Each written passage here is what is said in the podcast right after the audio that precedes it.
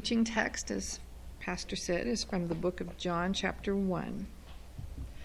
In the, in the beginning was the Word, and the Word was with God, and the Word was God. He was in the beginning with God. All things came into being through him, and without him not one thing came into being. What has come into being in him was life, and the life was the light of all people. The light shines in the darkness, and the darkness did not overcome it. There was a man sent from God whose name was John. He came as a witness to testify to the light, so that all might believe through him.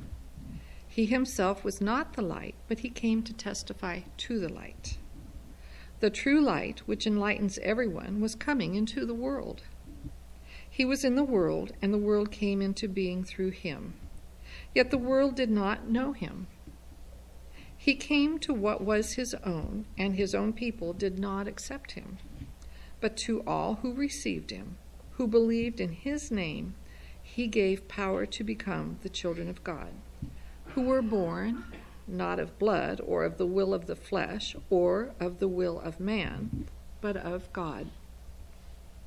And the Word became flesh and lived among us.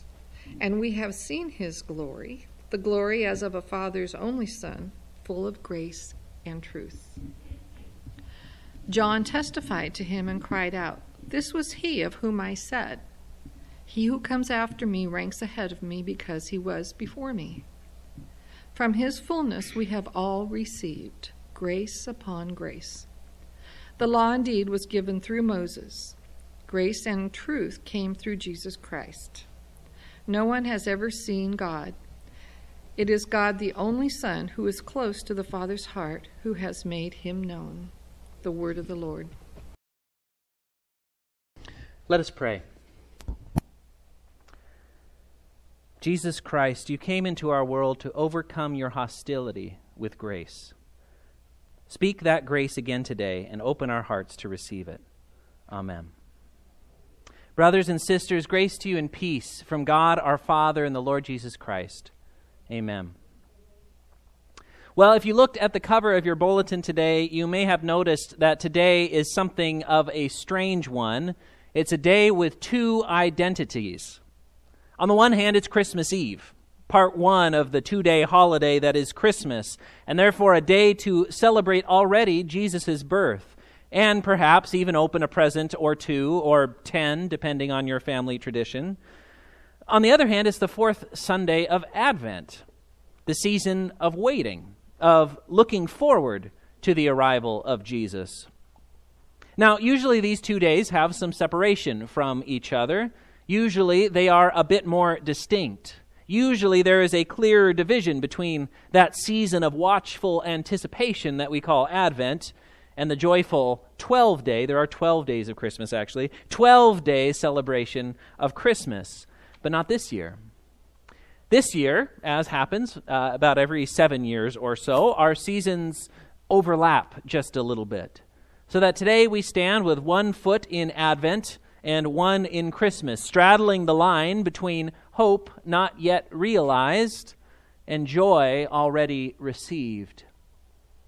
Not only is today a transition in seasons, but also in our lectionary, the schedule of readings that we've been following. For today is the first day that we move out of the Old Testament and into the New Testament. Starting today and continuing all the way till that Sunday, after Easter in April, our Sunday readings will all come from the Gospel according to John. So, for the next three and a half months, we will be telling the unique and wonderful stories of Jesus that are found in John's Gospel. So, since this will be our scriptural home for the next few months, let's turn our attention there. This first part of John's Gospel, these uh, chapter 1, verses 1 through 18, and you could open up your Bibles if you want and follow along, it's often called the prologue to John's Gospel.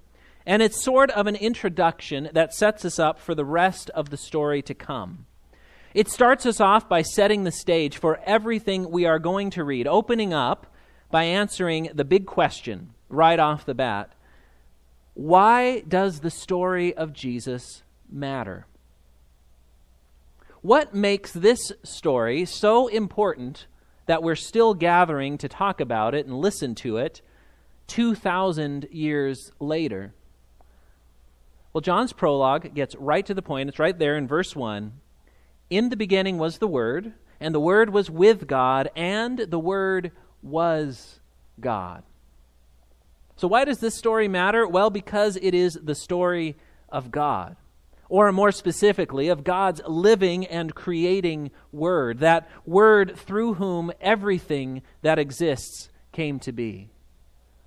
This Word is not like a human word. It's not spoken one moment and forgotten in the next, nor is this word a powerless word that relies on its hearer to be persuaded by it. No, this word is powerful. It's powerful and enduring. This word is a word that accomplishes its purpose, a word that cannot lie, because this word is itself truth. A word that once spoken calls into existence that which is spoken of, a word that does what it says. This creative word, this word who is God, yet distinct from God. This word is the person through whom and by whom the whole cosmos came into being. This is the author of life, the light which shines in the dark nothingness, the light which cannot be snuffed out. Well, all of this sounds wonderful, but there is a problem, and we read about it as we make our way through the prologue in verses 10 and 11.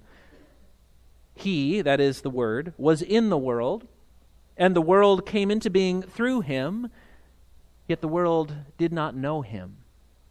He came to what was his own, and his own people did not accept him. You see, this world, this creation, spoken into existence by God through God's Word, has stopped hearing its Creator.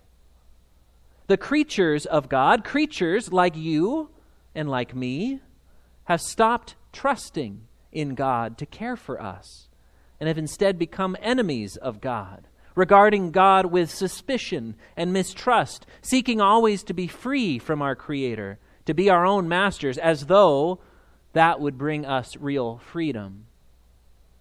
And when the ears of creation are shut to God's Word in this condition that we call sin, our relationship with God is broken and the life that is so freely given by our Heavenly Father, it decays and it withers, and we become slaves to death. But God is not content to leave us to our fate. God is not content to let this relationship remain broken, and so God speaks in a new way in order to break through our deafness and restore to us the life that God has for us. And we read about this in verse 14. The Word became flesh and lived among us, and we have seen his glory, the glory as of a Father's only Son, full of grace and truth. In God's infinite wisdom, the Word of God became a part of creation in order to bridge the separation between us creatures and our Creator. In other words, Christmas happened. In order to restore the relationship that had been broken, God did not stay aloof from us creatures, but rather became one of us, coming to us as a person we could relate to, as a, as a human being we could touch and hear and see and smell. God's Word now has a face and a name. And in our language, that name is Jesus, the Messiah, the Christ. And now, as we read in verse 16, from this Messiah's fullness, we have all received grace upon grace. As we continue in John's Gospel for the next few months and we hear the stories of Jesus recorded there, what we will be encountering in those stories is grace upon grace. This phrase, grace upon grace, it echoes throughout John's Gospel. When Jesus creates wine at an underplanned wedding, grace upon grace. When Jesus converses with a questioning Pharisee and an outcast woman, grace upon grace. When Jesus heals and raises the dead, grace upon grace. And finally, in the death and resurrection of Jesus, we hear the culmination of grace upon grace. Even though the word grace actually never itself is used again in John's Gospel, every story of Jesus that it tells is a picture of the one who became flesh and lived among us, full of grace and truth. And as we go through John's gospel, those themes and images of this prologue, these first 18 verses, they show up again and again light and darkness, grace and truth, word and life, faith and fullness. But all that's coming up. Today we're still in the transition. Today we are still straddling the line between Advent and Christmas, between waiting and receiving. So let me take a moment to remind you why any of this Christmas stuff matters. It's not because it's a nice story of a baby, nor is it because it inspires us to give gifts to each other, although I am all for both babies and gifts. No, this story matters because this is the story of how God gets to you. This is the story of God's plan to repair the relationship that was broken between God and you. For the God who loved you into being was not satisfied to be separated from you by the silence of your sin. And so this God became a human, being born to a poor, unwed mother, laid in a feeding trough, so that he could grow up and take away your sin and defeat it at the cross and return to you with grace and peace and forgiveness and a relationship restored. In Jesus Christ, God is born for you, and his fullness has become your fullness grace and truth and life everlasting, so that you too are named a chosen and beloved child of God, hanging on every word of your Creator.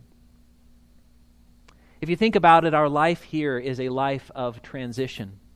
Our life here is sort of always having one foot in the hopeful anticipation of Advent and one foot in already having received the joy of salvation in Jesus.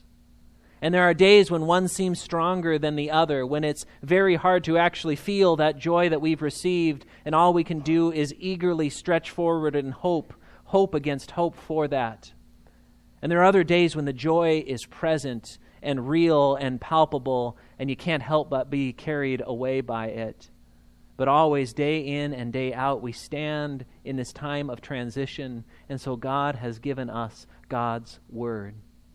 So that even when we can't feel that joy, we can trust in it.